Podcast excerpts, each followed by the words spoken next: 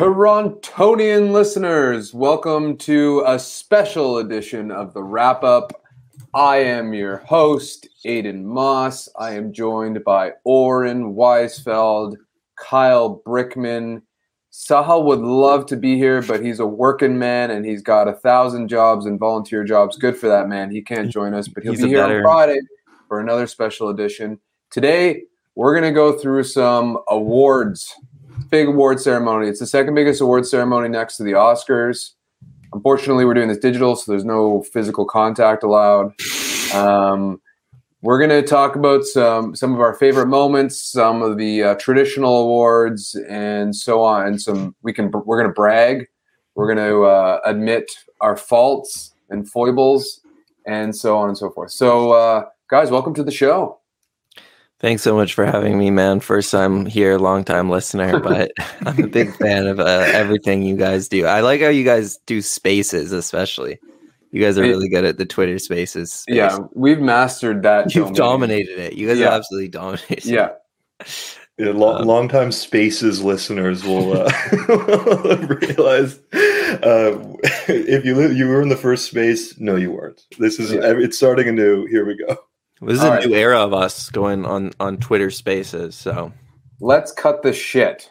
We're gonna go with you know we're like the Oscars. We're doing the bit the most important award first, um, and we're gonna start with the MVP of the Toronto Raptors. But by the way, this is all Toronto Raptor award stuff. We're not doing anybody else, just in case anybody was wondering why we keep choosing Raptors for all the awards. Um, it's not because we're biased; it's because it's the only thing we pay attention to. Uh, so, Oren, why don't you tell us who your? Let's go around with everybody naming their MVP, and then we'll say our reasons why. How about that? okay, well, we all have the same MVP. I'll tell you that right now. Boy, and uh, you it's guys have Ken Pascal. Birch too. Yeah, it's Pascal Siakam. And I mean, there was the only other player you can make a case for is Fred, who had the better start of the year, probably the better 20 games. But ever since then, you know, 60 or so, the last 60 games of the year, Pascal has been the better player.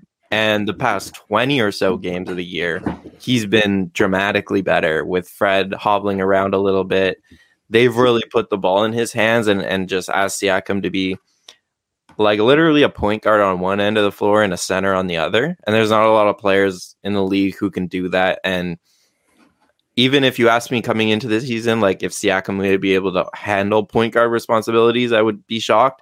But the fact that he can just lets them play different ways, like when when Fred is getting schemed out, they'll just start putting the ball in Siakam's hand and put Fred off ball. And his versatility, I guess, is what I'm saying, is what really makes him the MVP. Guard multiple positions, play multiple positions on offense. He's had a really efficient season, and he's going to lead them to a champ. No, okay, but Siakam's my guy. Yeah, I, Oh, I- it's no, not even yeah. worth getting into more. Like he's the best player in this team. I, I don't think there's a serious argument for anyone but him, and that's that's that. Frankly, I, I think we ought to move on as quick as possible because there's unless unless Aiden, you have a super hot take, you want to do a nice little flip on us, you want to zag. I think we're done. I think I think healthy Freddie had had a had a shot, but uh, and he actually um, he he leads by 0.5 points in the points for this team, but but virtually Pascal leads every raw stat category. Uh, I know some of the advanced stats favor Freddie, but like you watch this game, you watch the last half of this season, and Pascal, and it and it, it kind of speaks to the narrative of this team.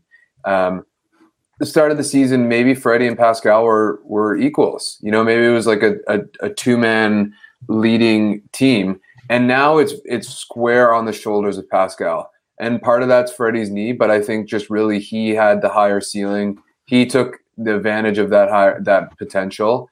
Um, and so now this is Pascal's team, and thank God for that because I think we'd be in a lot of trouble if Pascal hadn't turned into an all NBA type player like he has.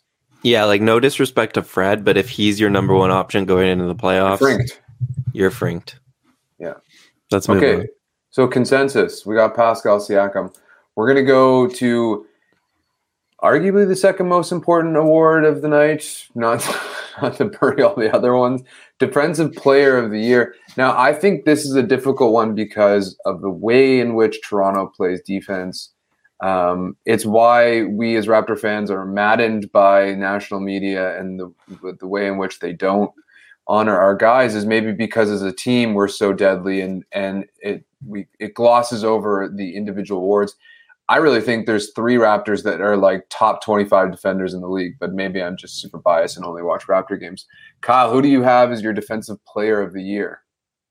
Yeah, um, this might be another one where we're all in agreement, but I'm taking Pascal. I think there's a good argument to be made about Freddie. Freddie will probably make an all defensive team, or although uh, the game's argument, but whatever, he'll probably make an all defensive team, and, and Pascal won't. But like he's Pascal's the most versatile defender on this team. Uh, depending, I guess, on how you feel about Precious Achiuwa, but in my mind, the most versatile de- defender on this team. Um, he's arguably their best uh, like defender on wings. I think he's probably their best rim protector. Like as uh, again with like he doesn't he doesn't get the opportunities necessarily that others do, but I think he's probably their best rim protector, and he's just the most talented player and like period on this team. So again, we're gonna we promise you guys we're gonna get into more contentious awards, but as of right now, I, I got nothing. It's Pascal.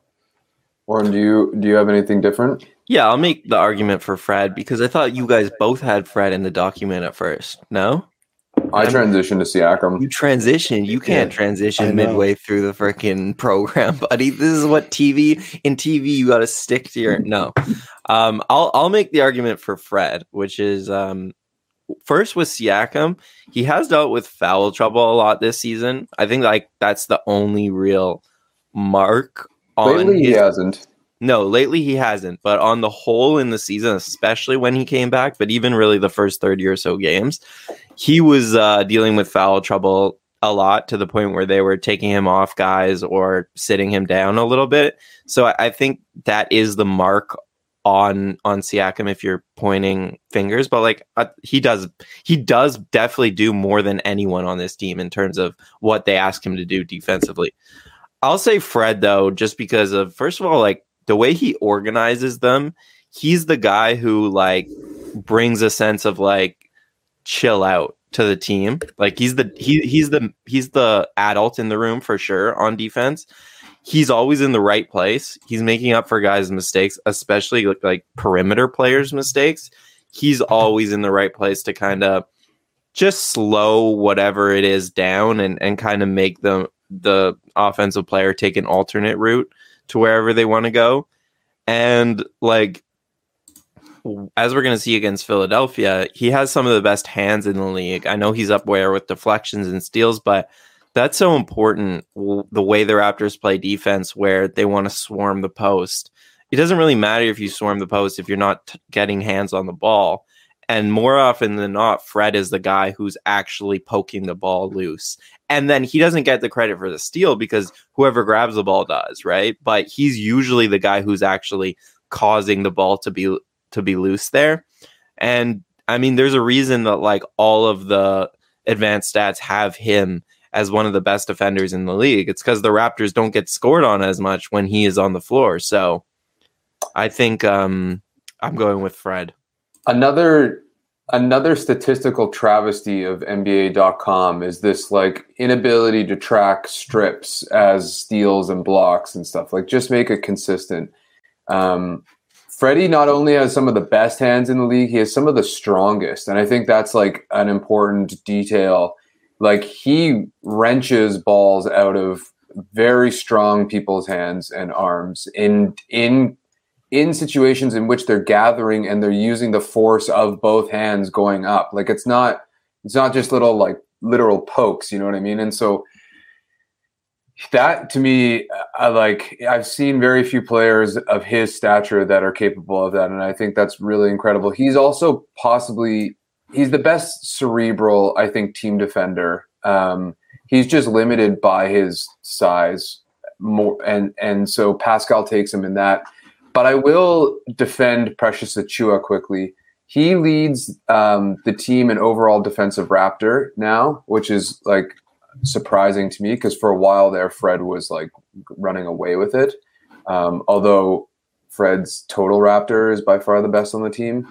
Um, I think I think Pascal's the most elite at all positions, but but uh, or sorry, I think or I think Pascal's the best, like a better team defender than Precious, but Precious from one through five is possibly better than Pascal. Like he's not at all times, but over the course of the season, particularly towards the end, like Precious was locking down basically anybody who he was guarding, and it's not consistent. It's not. It's not. Um, yeah, it's not consistent. But I, I think like there's a case to be made for him, and I think OG would have had a case made for him had he played more. It's just unfortunate. Yeah, I, like I get where you're coming from with Fred. I'm just I will always be partial to the dude who's like six nine over whatever five ten, and uh, that's kind of it. So, uh, and I, am with you. Precious, terrific defender. I think he's probably better if this makes sense one through five, and Pascal's better like two through four. And yeah. but the the magnitude of which Pascal is better two through four makes him the defensive player of the year. That's exactly um, what I was trying to say. That's well put. All right. Would Would you guys rather be five ten though, or six nine? I'm taking six nine. I think uh, if there is a point in which I would I'm taking like five ten over like being super tall, but six nine is not that point. I might be getting the seven. That's five. too tall for me. I don't want to be six nine. I would if I were like just six four, I would be so happy. I hate being five eleven and a half. All right, sure. Okay, moving along. Uh, I think this is our first contentious one uh, most improved player of the year. I see here in our trusty little chart that we each have a different entry. Uh, seeing as I haven't gone first yet, I'll start. Um, and fittingly, I chose Precious Achiuwa. Um, I think where he came from last year to this year is is by far is one of the biggest jumps in the league. Frankly, like I know he doesn't he's not going to get the same shine as like Darius Garland or like Ja Morant or whatever. But who he was and who he's become is to me like the starkest contrast. He was a raw, like rebounding lob threat. He was never going to play beyond a power forward, and so, and so was frankly too small to play center at times. Um, you saw a little bit of development in the summer when he played for Nigeria you saw it in summer league a little bit, but it was it was like clunky. It was awkward. Um, he he just like he'd do a crossover and the ball would go flying somewhere, or like he would take a, a like his ability to understand the game at this as well as his skill set was still like extremely raw and underdeveloped. And you look at him now, and he's almost to the point where you you and not always again his consistency is his biggest like weakness right now but he's almost to the point where we can't afford to have him not playing. Um, and I think there's going to be some series where that is the case, like he, like because of his size and length, particularly I think against Milwaukee, uh, if we ever get there. But and and so now we're see, he's he's been a 40% three-point shooter for like the last third of the year. His at rim percentage is still pretty bad for bigs, but it's improved. Like you you can demonstratively see his touch from where it was. Like he can he couldn't hit anything at the beginning of the year within 3 feet and now he's he's making finishes in traffic that are contested. Um and defensively he's making the right reads. He's like playing guys straight up. He's not uh, he's he's not um, getting lost. So to me, like he wins most improved by because of the golf that he covered um, from last year to to now. Yeah, I think that's a good one. I th- I thought about him. I thought about both your guys' selections, but I tried to, you know, shine some light on a third guy. So I'm going with Chris Boucher. Um, and I think I'm going with him not because he's actually the most improved, but because I had given up on him as as a Raptor. I recall. Yeah, many a time, many a time I as had given up on him, and and I thought like at the very least the trade deadline, for sure he's going to be gone. And you know, just before the trade deadline, he started playing way better, and now I think like if you put if you ask me to put the odds on it, like I think they'll probably even retain him in the in the offseason, although like the playoffs are going to be another huge test for him. Um, but just for Boucher, for me, it's not even it's not the offense at all. It's like completely on the defensive side of the ball. Like what he did to Harden a couple times recently, taking those charges, and just like it it surprises me because his defensive awareness was never good before this season. He was always the guy who like people had to tell, no, you have to be here instead of here. And this season, it feels like he's always in the right place at the right time. His rotations are like he's saving the guys with these last second rotations. His closeouts have gotten a lot better, although sometimes he'll still jump when he doesn't need to. But especially under the rim, it just feels like he he's taking so many more charges. I know he leads the team, and that's just to me like uh you know evidence that he's reading the game better and he knows where to be and when to be there and and I, that caught me off guard, I'll say. So, and then obviously on top of that, there's the offense. There's the offensive rebounding, which has been huge. There's the three point shooting, which has not been bad at all. Um, so, Chris Boucher, you are my most improved. Um, I'm all for that. I in Manny's roundtable where he asked who uh, who should be nominated in the league for an award other than Scottie for Rookie of the Year. I threw Boucher out there for six man of the year. Like his numbers don't shine, but he he doesn't get he's not even in the conversation. I think he should be for for how important he's been to this team when him and Precious come onto the floor uh, in late in the first quarter.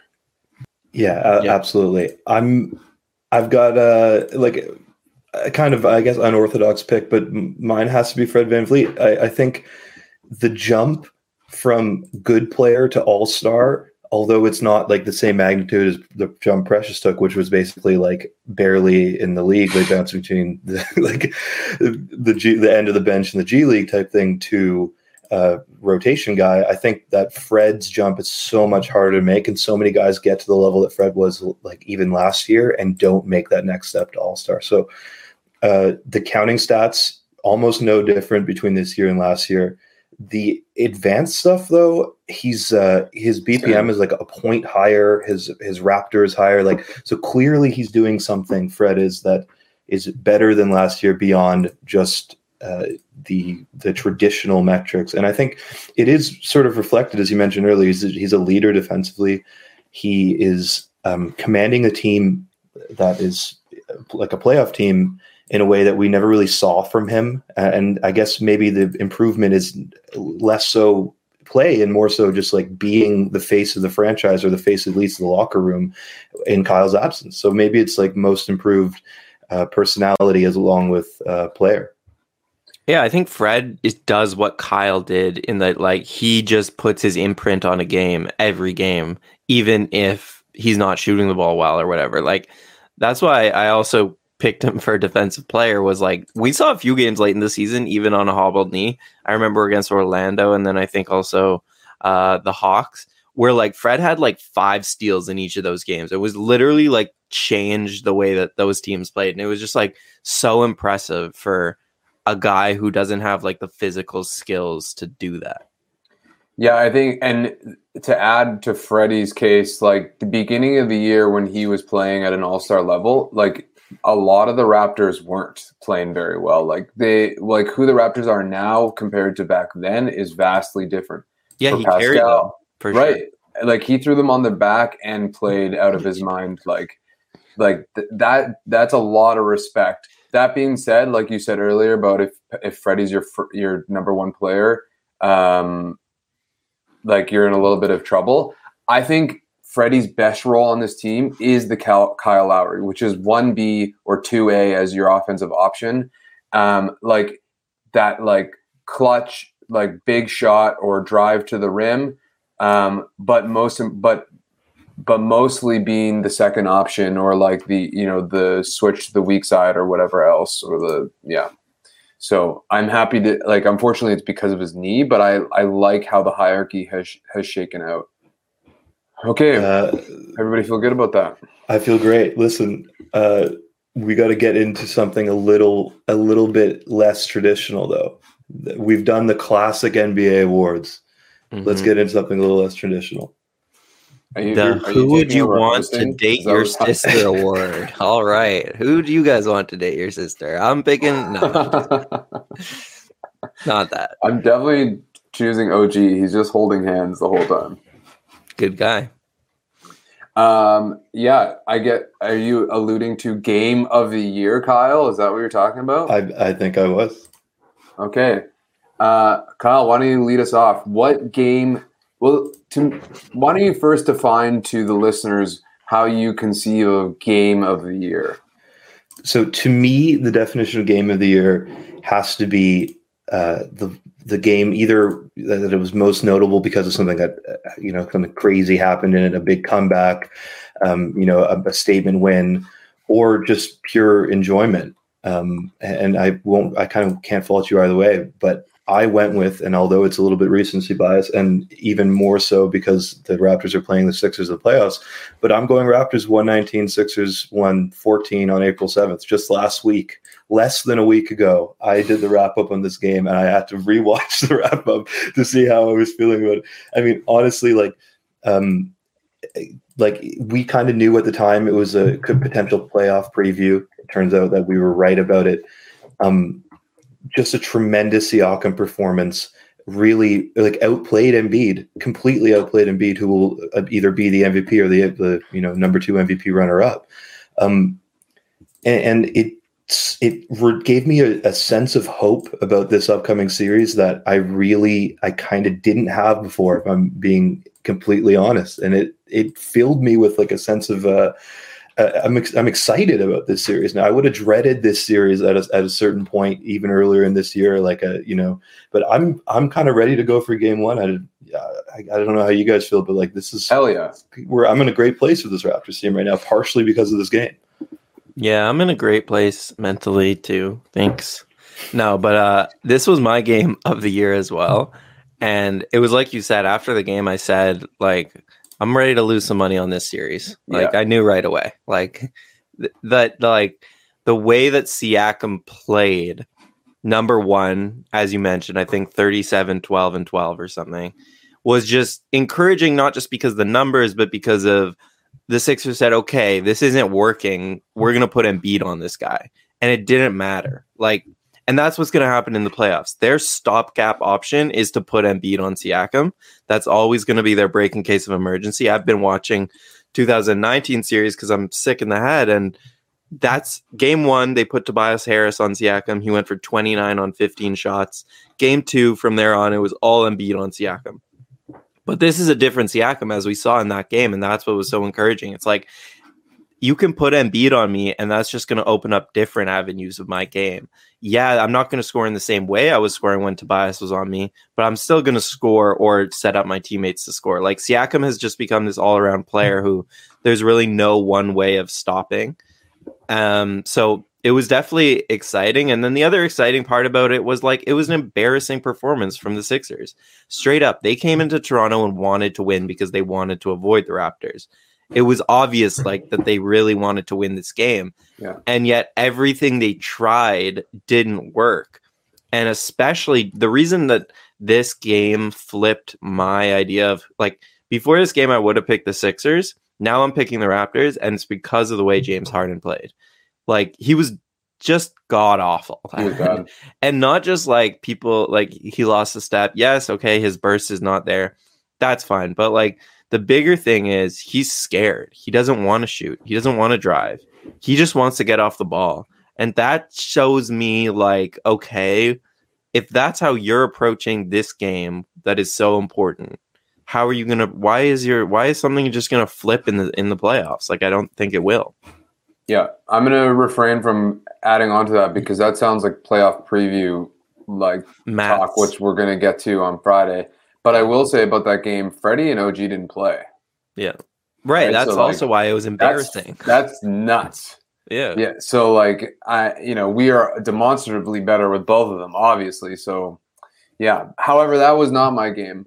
Uh my game was March 30th, Toronto Raptors 125, Minnesota Timberwolves 102. Um, I will say honor uh, honorable mention to um, the Heat Raptors game, which went to triple overtime, where the Raptors won 124 to 120, uh, which also like launched an eight game winning streak. But um, to me, this game like stands out as the game of the year because um, it was like the the true moment of Toronto's ultimate powers.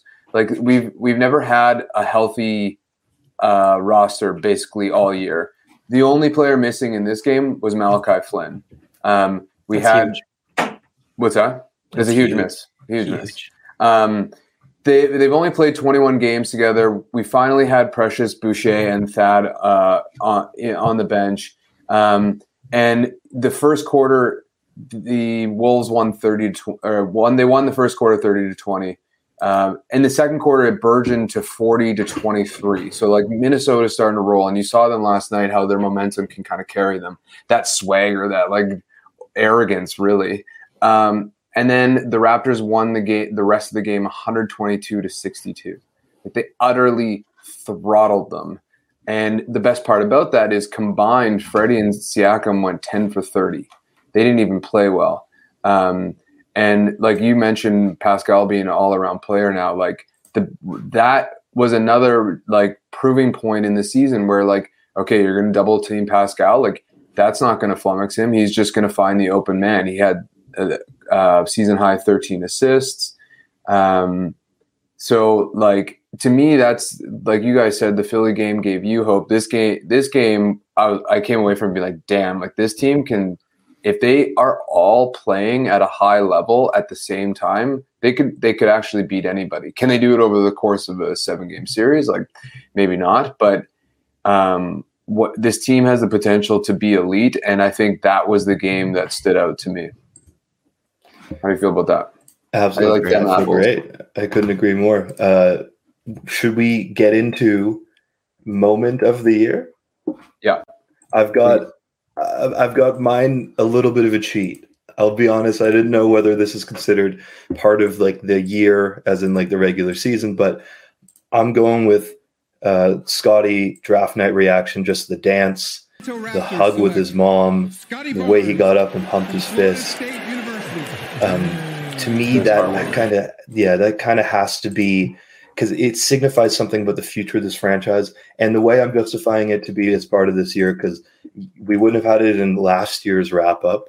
And so it has to be in. I know it's in some sort of weird purgatory between this year and last year, but who cares? I'm I'm counting it. I think this was that was the moment that filled me with the most joy in the in the calendar year, um, and hopefully there'll be a more joyous moment in in this you know in these next couple months. But if not, I, I'm still going to have the Scottie draft night. He's so excited to be a Raptor, and uh, the fran- future of the franchise looks awesome. My my favorite moment of the year is the RR party's reaction to Scottie getting drafted. Insert that video in right here.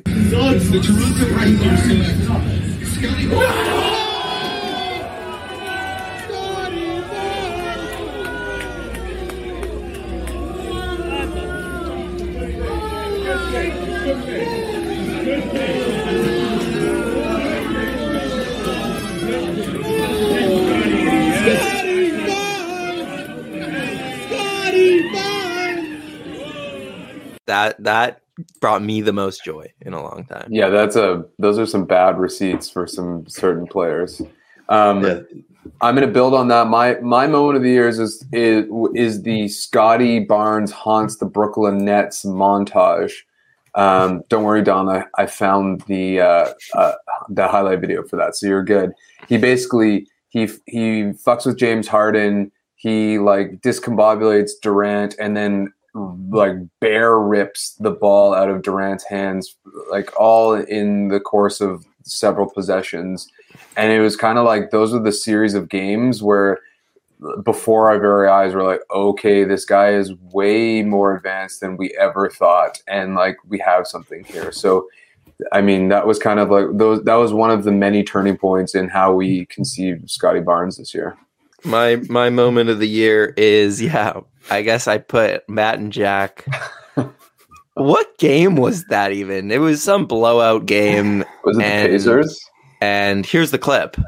See, San Diego, who is it, right? Ron Jeremy, is that right? Ron Burgundy? Anchorman. Ron Burgundy. I don't know. Somebody. Ron somebody. Ron somebody. Ron Howard. What did I say? Ron Burgundy, right? B classy, San Diego. And he had the crazy jacket.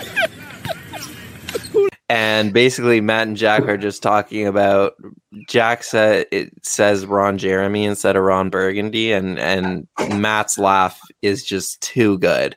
Like I, I like when someone when people are like live doing something and they're like, no, literally stop it. Like you actually have to stop because you're hurting, you're making me laugh, and and you're also doing inappropriate things for TV. So I, I was I was thoroughly enjoyed that from my couch. I also sometimes wonder if Devlin's giggle is put on, but then like you hear how Rod is in that clip, and you're like, oh, that's just actually how he laughs. No, he was dying for sure. Yeah. yeah. Yeah. Okay, quickly moving on. Um, now we're at individual performance of the year. We can we've kind of like landed on these uh, intermittently, but um, we can do it anyway. Um, Oren, individual performance of the year. Um, well, yeah, mine was Philly, so I'll like Yeah. I just talked about all the reasons why, but it Yeah. was when Siakam put up 37, 12, and 12 against Philadelphia recently, and it just encouraged me for a potential playoff series. And also, uh, uh, lastly on that, it also I think was the defining All NBA game for him, with like all of all of the Americans watching so late in the season. That I think more than any game uh, in his entire season made him like get put on ballots for people who are undecided up until then. Yeah, I'll, I'll also go because I'm I'm the redundant too. It's the Minnesota game for me. Like not the best shooting performance, twelve points on five of fifteen, but thirteen assists, ten boards, a steal and a block, and he was a plus twenty seven. Um, and I, like similarly, this is just kind of like this is more evidence for that All NBA, like the versatility, the team leadership, the like being the best player on the floor when you have the best shooting big of NBA history opposing you.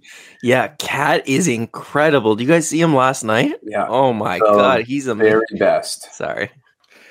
Um, so yeah, that's that's my individual. I, I kind of had a different interpretation. Clearly, I'm picking the game, the individual performance that I maybe isn't the necessarily the best for the one I enjoyed the most, which was Gary um, at Phoenix. I believe it was on March 11th.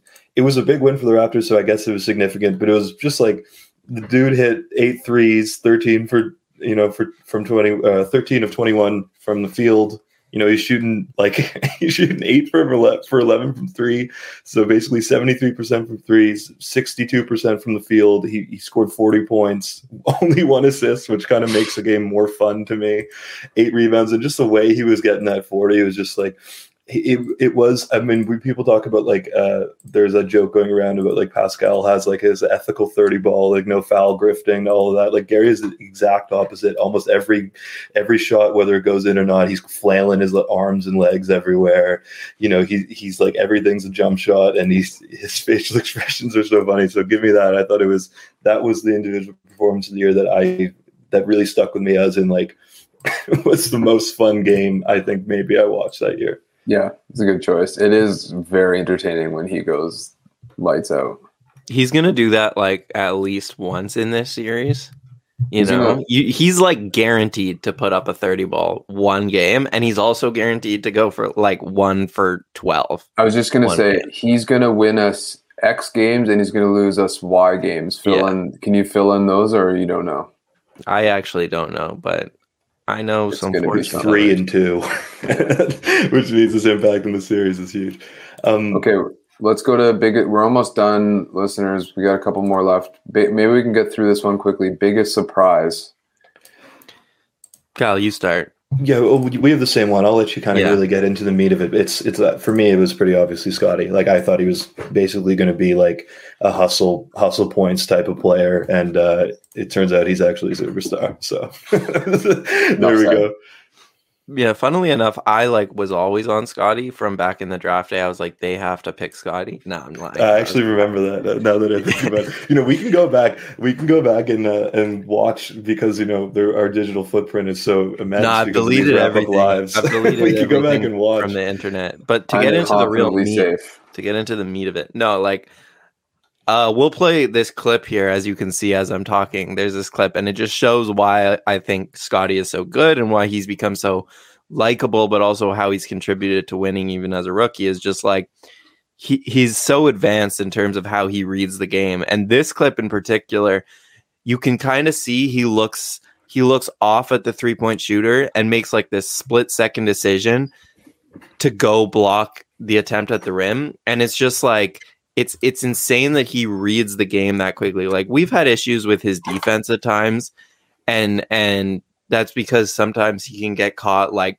being too focused on help. I think that he loses his own man.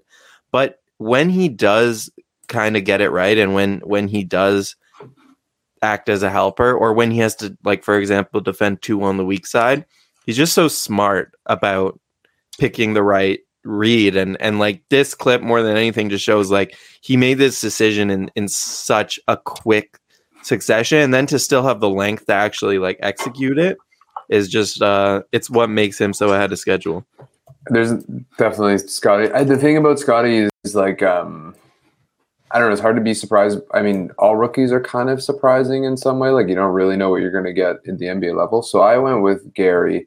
Um, I was kind of down on Gary coming into this year only because I don't really love his style of basketball.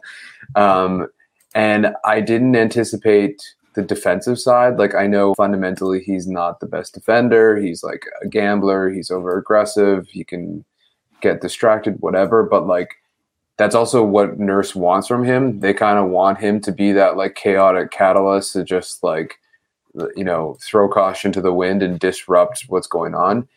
Um, he's had 12, 28 or more point games this year, two forty or more. He's had nine games where he's had four or more steals. He's fourth in steals. He's fifth in total de- deflections.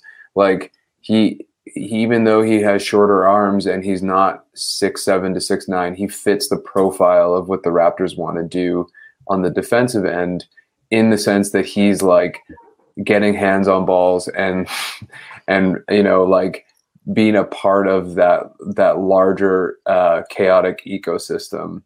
And i think like he's our dog. Like he's the guy that's got the swagger that's got the like i'm better than all of you um, that like that this team kind of needs because they get a little sleepy headed sometimes or like reserved almost. And gary's the guy that is really like undaunted by anybody. And you saw with pat beverley as annoying as it might be sometimes you do need that to like boost the morale of the team. So i was surprised by all of that from gary. I didn't really just anticipate that this year Yeah, it's worth noting about the defense. Is like, okay, although he's a gambler this year, but like, I don't. If you remember him playing last year, eh, the effort is completely different. Like he's engaged at least. He might. Yeah. You might. You could even argue that he's too engaged. He's trying to get him the ball at every moment.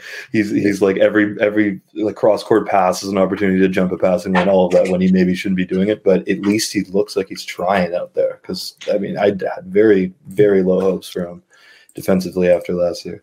Yeah, two of my favorite quotes of the year came about Gary's defense. One was Ken Birch saying, I've never seen someone be that bad to that good one year.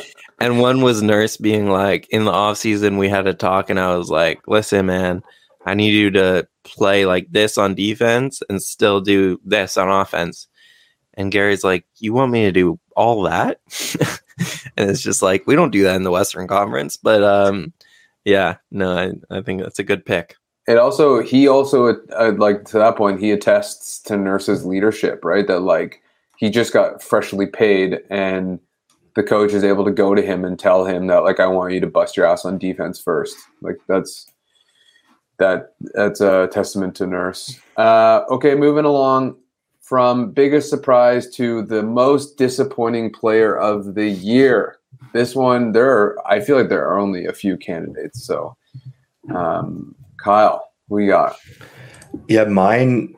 It hurts me to say this, but it's OG. It's OG Anunoby. Um, if you just look at the raw stats, not only has he not taken the step that was like promised by some people in the offseason, he's actually had a worse year. And uh, you could say, oh, he's been injured this year. He was injured last year.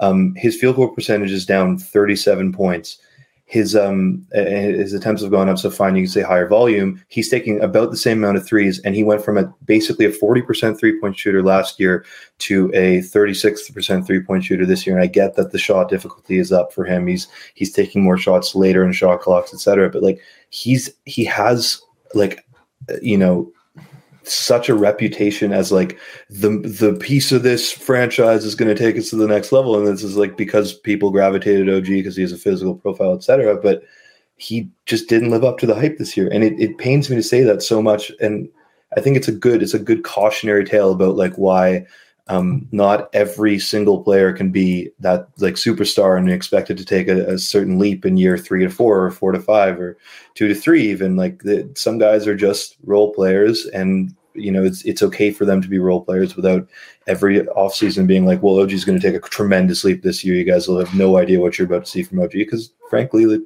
that was a big miss and I was part of I was one of the people who missed yeah I I don't entirely agree, but I, I see where you're coming from. I think I think a lot of it had to do with our expectations just being too high. It's not like he was yeah, that bad. It's but that's what we, disappointment is. It's like yeah, reality versus yeah. expectation. I don't think that. Let me. I do. I think he's a terrific player. I think he's. No, no I know that. I know. Top three role player in the entire NBA. But I'm just saying, like the bottom of the disappointment isn't that deep. It's just that we had such a high expectation. Of course. You know I mean.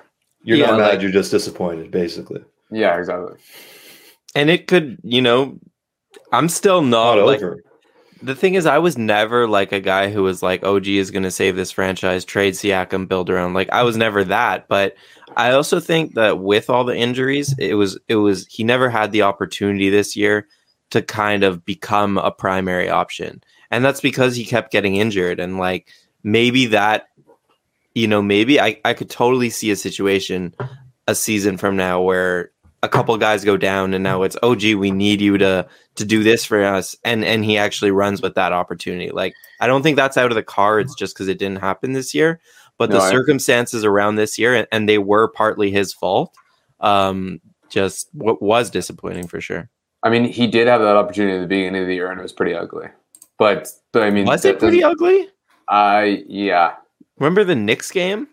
He had like we, we two the, games where he was actually efficient yeah, we have I'll the just moratorium. always bring up the Knicks game whenever we have a moratorium on the Knicks game. Trust me, on, on you'll between find out in it. You'll find no out Knicks in game that I like. I wish I like. I wish it went differently. Um, I have I have a different most disappointing ahead. player, and it's like it's Malachi Flynn, and you know people will say, but he had that stretch and he looks so good, and and he's been playing the best basketball really of his career recently, which he has, but you know the reason really more than any reason that I can't like in all in my good heart pick the Raptors to like go to the conference final or like actually make a deep run is just because of the load Fred and Siakam have had to carry this season. And I have to kind of blame Malachi for that. Like we went into the season being like, okay, Malachi and someone yet to be mentioned who will be mentioned are going to man the backup point guard spots and then and then Fred will get his rest. Siakam and Barnes will get their rest, whatever. And it just turned out that he could not do what they needed for him to do for the vast majority of the season. Yeah. Fred played the most amount of minutes in the entire league, and kind of the rest is history. Like I'm happy that we're in the playoffs and that Fred. Like I'm not criticizing Nurse for playing Fred that much. I'm just saying that that's a roster issue that Malachi could have fixed. So he's my disappointment. Yeah, the, the way he played in the summer league, you know, sometimes the summer league can be really misleading, and it was with Flynn. It looked like he was ready. I agree. I thought he was going to come in and at least give like 10 to 15 minutes. It's a goddamn shame that that hamstring strain happened because he really was mm-hmm. figuring it out. Like the way he played the tempo, his like touch, all of those things. He was playmaking more than he had been. So it's really too bad that he got uh, hit with that hamstring strain, but it took him a while to get there. Which is a nice segue to my goddamn disappointment of the year is Goran fucking Dragic. I've been, I really, defended that trade. I like people were hating on him. They didn't get it. Blah blah blah. And I was like, this is lemonade out of lemons kind of situation. Like he's he could be a veteran leader. He had he is he like he might be cheap or whatever, but he, he's a gritty fucking dude, or he was. Um, and like I think he could have been the locker room presence that Thad Young has has served this team. Um, and he definitely could have uh, given us 10, 15 minutes a game. He definitely, if he had just waited two months, if he had just like bided his time and bought in and done everything that the Raptors do, he would have been playing major minutes. Like we had so many injuries that he would have been like possibly starting at times. And instead, he was his cranky old self. He went to Slovenia under like false pretenses and he fucked off to Miami. And now he's on a team that's probably going to sink and doesn't really even need him anyway. So he really like, I'm very disappointed in how that all turned out. Yeah, I guess my thing with Dragic was like, yeah, what were your expectations? What what did you expect? Like, it's like you're eating like five day old takeout, being like, I can't believe I got sick from this. It's like, what, what, what, what did you think was going to happen? There was no way. The moment I saw him as part of the Lowry trade, I was like, oh, salary fill, they'll probably cut him. Or no, he he was like frozen garlic believed. bread. Yeah, I never. Like, I'm like, oh, this is going to be good. Like at night when I'm like, I need a snack, and then you put it in the microwave. And like, what have I done? Either way yeah i my expectations were like basically at the floor. So i guess maybe maybe you had more faith in goran okay. Goran. Fine. goran okay final two are quick. They're to be uh, a mo- an opportunity for you to brag and then an opportunity for you to be humble. Actually we'll do both at the same time per yeah. person. So uh oren you can choose what do you want to do first what was your oh, best take of the year, and what was your worst take of the year? Yeah, I'll do it in that order because I like to leave off like degrading Foul myself. taste. Yeah, yeah. So my best take of the year, um, there's tape of it. Is I just tape all these, baby. like, we do, we do too much on the internet. Yeah, no. Like my my best take was just that I believed in Precious all along, and more importantly, I believed in like the Raptors taking the long approach with him, where we got on this show a lot, and and people no names were like, "Why is Precious shooting threes? Why is Precious handling in transition?" On and on, and it's like, and it's like you gotta l- give people reps if they're ever going to improve this stuff in game. And as we've seen now, he's improved all of that stuff, and he's become a really reliable contributor and he's become a guy with the upside to where I I think his upside is one of the highest on the on the team. So yeah, that was my best take was just that I, I kind of saw the upside with Precious, and I still am probably higher on him than a lot of people are because I think at the five position you don't often find guys who can play that position and do all the other things that he does. Dude, I get um, anxiety about how we're gonna pay him and like everybody else. Like it really weird thing to get anxiety about, man. Good problem don't be, to have. Don't be a Nate Duncan. Like that's what Nate Duncan gets anxiety about. But anyways, my worst take of the year was coming into it. Uh, I shared this with a lot of people, not you guys, but it was that Fred would not be successful as the guy with the ball in his hands the mo- majority of the game, playing that traditional point guard role you know, I always thought of him more as an off ball shooter, or at least that was his best skill. And he proved me wrong just in terms of you can put the ball in his hand and, and ask him to make the decisions, and he'll give you a really good offense. Now, it might not be the best offense on this team, as we've talked about, but he's still a, a far above average point guard, an above average pick and roll guy.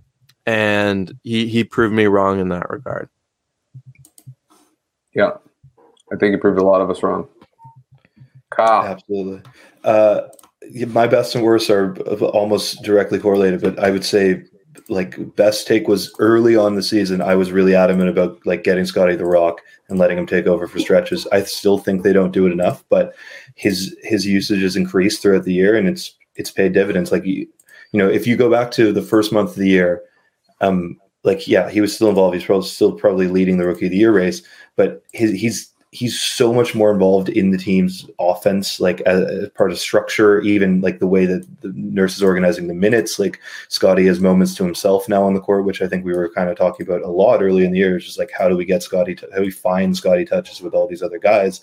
They they figured it out, and uh, my worst take was around draft time, or even uh, you know like immediately at the beginning of the season. Like I was of the opinion that Scottie's jump shot was completely broken and there's nothing they could do to fix it. And I think even at the time, like I mean, I, I'm no shot doctor. I was playing basketball today. Not only am I missing jump shots, I'm missing layups, I'm missing floaters. Like I'm missing it all. So maybe I, even at the time, I shouldn't have uh, considered myself so confident. But he's figured out. Like he's clearly gets a lot of reps up with the form he has, and whatever problems that you might identify, like just watching it, he's got the reps in, and and that's kind of how shooting works in the NBA. Like Steph Curry does has completely imperfect form. His knees are pointed like they're touching each other when they shoot, and sometimes it's just like dude, you, you just get enough shots up with, with, your certain form, you can become a shooter. And that's not to say Scottie's like a tremendous shooter now, but he's way exceeded expectations. Yeah, you still got a lot to work on, but it's you're right. It's definitely hot, like further ahead than you would have thought. Okay, my turn. Um, mine are luckily written in a piece I wrote of one of my ten things at the preseason, so you, it's actually quoted, but one of the big ones, as I said, towards I literally said towards the end of the year, Precious may be the piece de resistance of this team's offense, which is like if we think about it now, it's like him coming off the, the bench and giving us the three point shooting and everything else has been like the icing on the cake of this team's offense that has really struggled um, throughout the year at times. Uh, I also said in that article that deflections would, would indicate the success of this team. They obviously lead the league in deflections, and I think like that's like kind of a bellwether as to how how effective this defense would be. Because at the beginning of the year, we didn't know.